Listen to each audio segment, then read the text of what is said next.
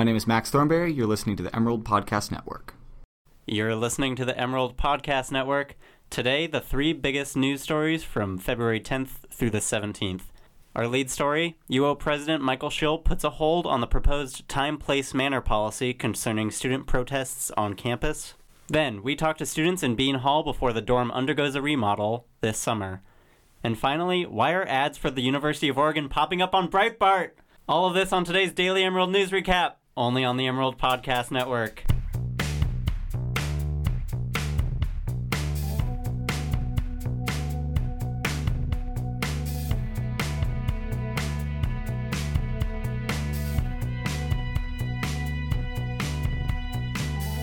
Hello, I'm Emerson Malone. I'm a podcast editor with the Daily Emerald. I'm Frankie Lewis. I'm an arts and culture writer with The Emerald. And I'm Max Thornberry, an associate news editor at the Daily Emerald.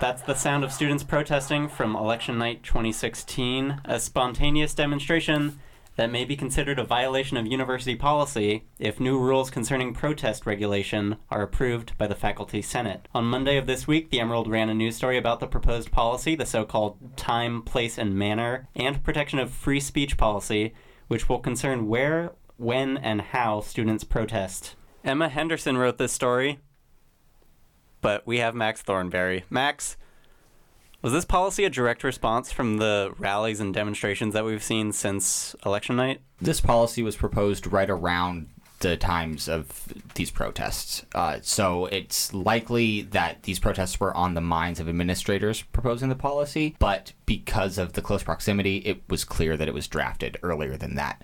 Most likely, this idea came up last spring when Divest UO had a banner out in front of Johnson Hall trying to urge administration uh, and the Board of Trustees to divest from fossil fuels. There's some language in the time, place, manner policy that clearly points to that protest. While it was probably spurred along by the protests following President Trump's inauguration, uh, it is doubtful that that is when they decided to to pitch this idea. Right. I remember the divest campaign went along for a while, and then it was pretty controversial when the administration chose to take down the signs that were just planted in the in front of Johnson Hall. And those signs just being planted are what gave them gave administrators the ability to take the signs down. Is that uh, the students with Divest UO had left the signs unattended, leaning against uh, the, the front of Johnson Hall. And there is language in this proposed policy that expressly prohibits that. You can't leave banners, signs,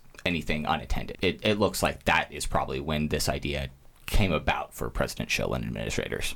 Okay, and then on Tuesday, February 14th, earlier this week, President Schill said to the Faculty Senate that this proposed policy is going to be put on hold. So, what does that mean for the future of the policy? We don't know what it means for the future of this policy specifically. Uh, President Schill still says that there is a need for a policy in disagreement with faculty president uh, Bill Harbaugh, who told the Emerald that the university has operated without any kind of singular protest policy for years, and there haven't haven't been any problems. But President Schill still believes that there is a need for a policy, but that it needs to be reworked, reframed, and so we will probably see this discussion come up again in a few months, maybe maybe a year. Thank you, Max.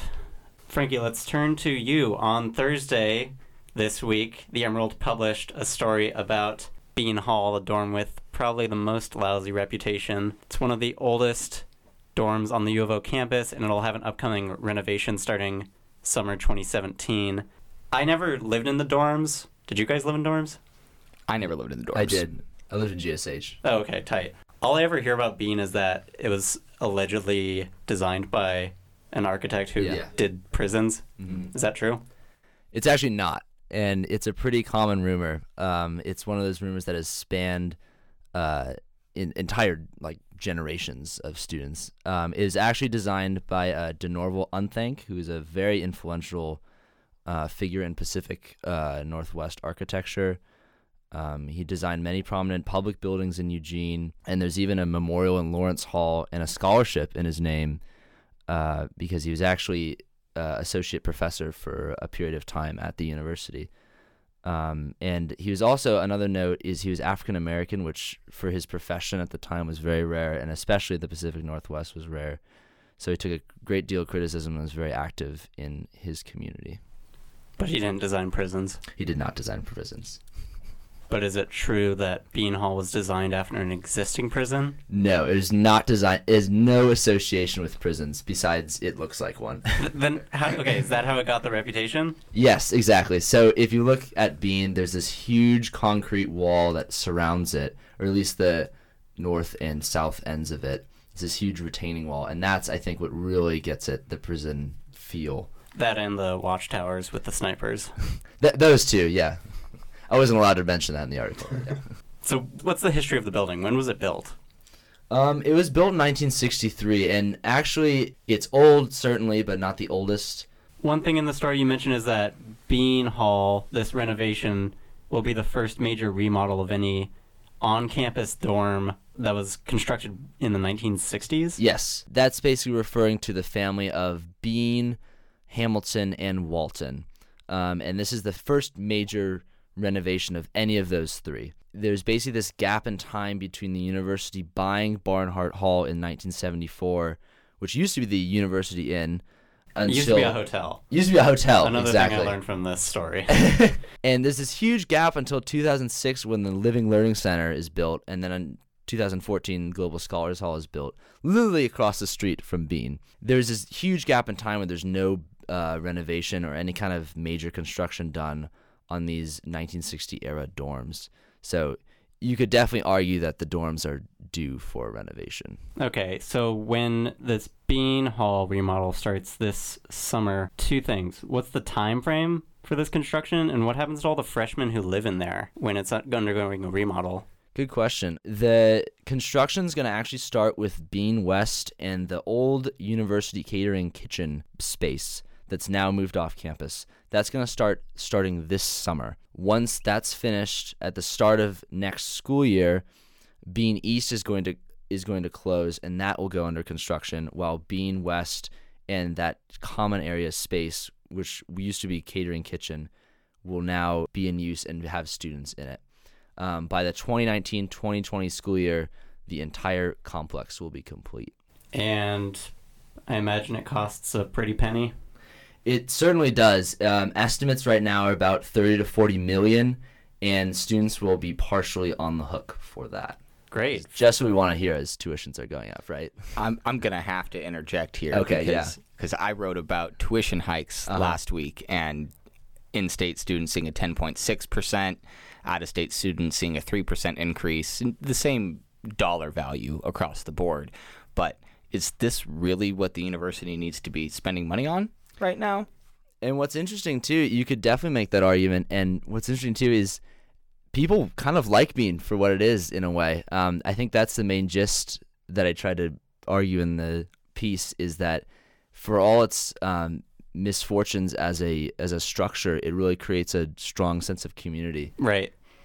Yeah, that was that was a really endearing part of the story. Is Mhm. you know architecturally it's kind of a drag, but these people form really tight bonds and friendships in there. And it's important to note too. I think this might have got cut from the article. They are actually keeping the uh, dorm rooms the same size. They're not increasing those. So they're keeping that part at least. But it's gonna. I personally think it's gonna be unrecognizable by the time. If you look at the renderings, which are in the article, if you hear what their the mindset and the plan that they have for this, it's they're adding faculty apartments. They're adding uh, classrooms even, which is pretty rare for a Within the same co- Yes, complex? Yeah, so it'll be pretty rare and um, certainly an upgrade in terms of facilities, but we'll see how the community is impacted by that. Yeah, I'm glad to hear the rooms are staying the same size so that the reputation of being designed by a prison architect remains, hopefully. Yes. Although that probably will end after this year. All right, thank you, Frankie. Our last story today Emerald News reporter Drake Hills published a story on February 15th that advertisements for the University of Oregon are popping up on Breitbart.com. For those who don't know, Breitbart is the alt right news site formerly operated by President Trump's chief strategist, Steve Bannon, and it's the news organization where Milo Yiannopoulos serves as senior editor. Max, what's going on? So what's happening here is ads for a master's program at the University of Oregon are appearing on Breitbart.com, specifically on a story that says that there should be a cap on the number of women studying math and science, effectively keeping them out of STEM careers. How did these U of O ads end up on the Breitbart page? Why is this happening? It doesn't seem that anyone is exactly sure of how this happened, but what we do know is that there is an algorithm of some sort that determines where ads show up on the internet. So the University of Oregon creates an ad for this master's program, and then it is released into the internet universe. An algorithm will more or less randomly assign that ad to show up on a website. So it's not directly in the university's control where the ad shows up, but there are steps that they can take and that they have said that they are taking in order to prevent the algorithm from shooting their ads off to pages such as Breitbart.com. Right, so U of O said this was a third party algorithm issue. Do we know if these ads are still on Breitbart right now? When I was checking this story out the other day, I went to Breitbart, I went to this story, and I did not see our ads on the page. But again, an algorithm, we're not sure exactly how it works or how often the ads uh, show up or how often the ads are, are shot out. So we we don't know for sure whether the ads are still showing up. So this is the this is the folly of an ad agency, right? Whose fault is this? What's the moral here? What can we learn? What's the takeaway? Does anything make sense anymore? I don't know if we can point a, a, single finger of blame at anyone, but alumni are are holding the university accountable for this, and they are are very insistent that the university should have been aware of where their ads are showing up, and they should have done more to prevent this. Uh, so we will see how the university responds and how quickly they respond, and how much control they actually have o- over this algorithm. Just playing devil's advocate here, do you think we'd be having this conversation if the ads popped up on an Occupy Democrats type of website or a more left-leaning website? You know, I'm I'm not totally sure. I don't know if we would be having this conversation, but I do think that more than the site that the ads are appearing on is the story specifically. I think that's what really has alumni up in arms is that this story is saying that women shouldn't be going into these high-profile careers, these STEM careers that are, are very much the, the driving force behind education right now. So I think that if a, a more left leaning, even an extreme left leaning site was running a story that was running directly counter to values that the University of Oregon says that they hold, I think that we would be seeing a, a similar reaction. Ironic. Pretty crazy timing, too, considering the Knight campus expansion for science. Thank you, Max. That is all we have time for today. My name is Emerson Malone. I'm Max Thornberry. I'm Frankie Lewis. And if you want to hear more from the Emerald Podcast Network, you can subscribe on iTunes and SoundCloud, or you can listen to these episodes right on the Emerald homepage at dailyemerald.com. Thanks for listening.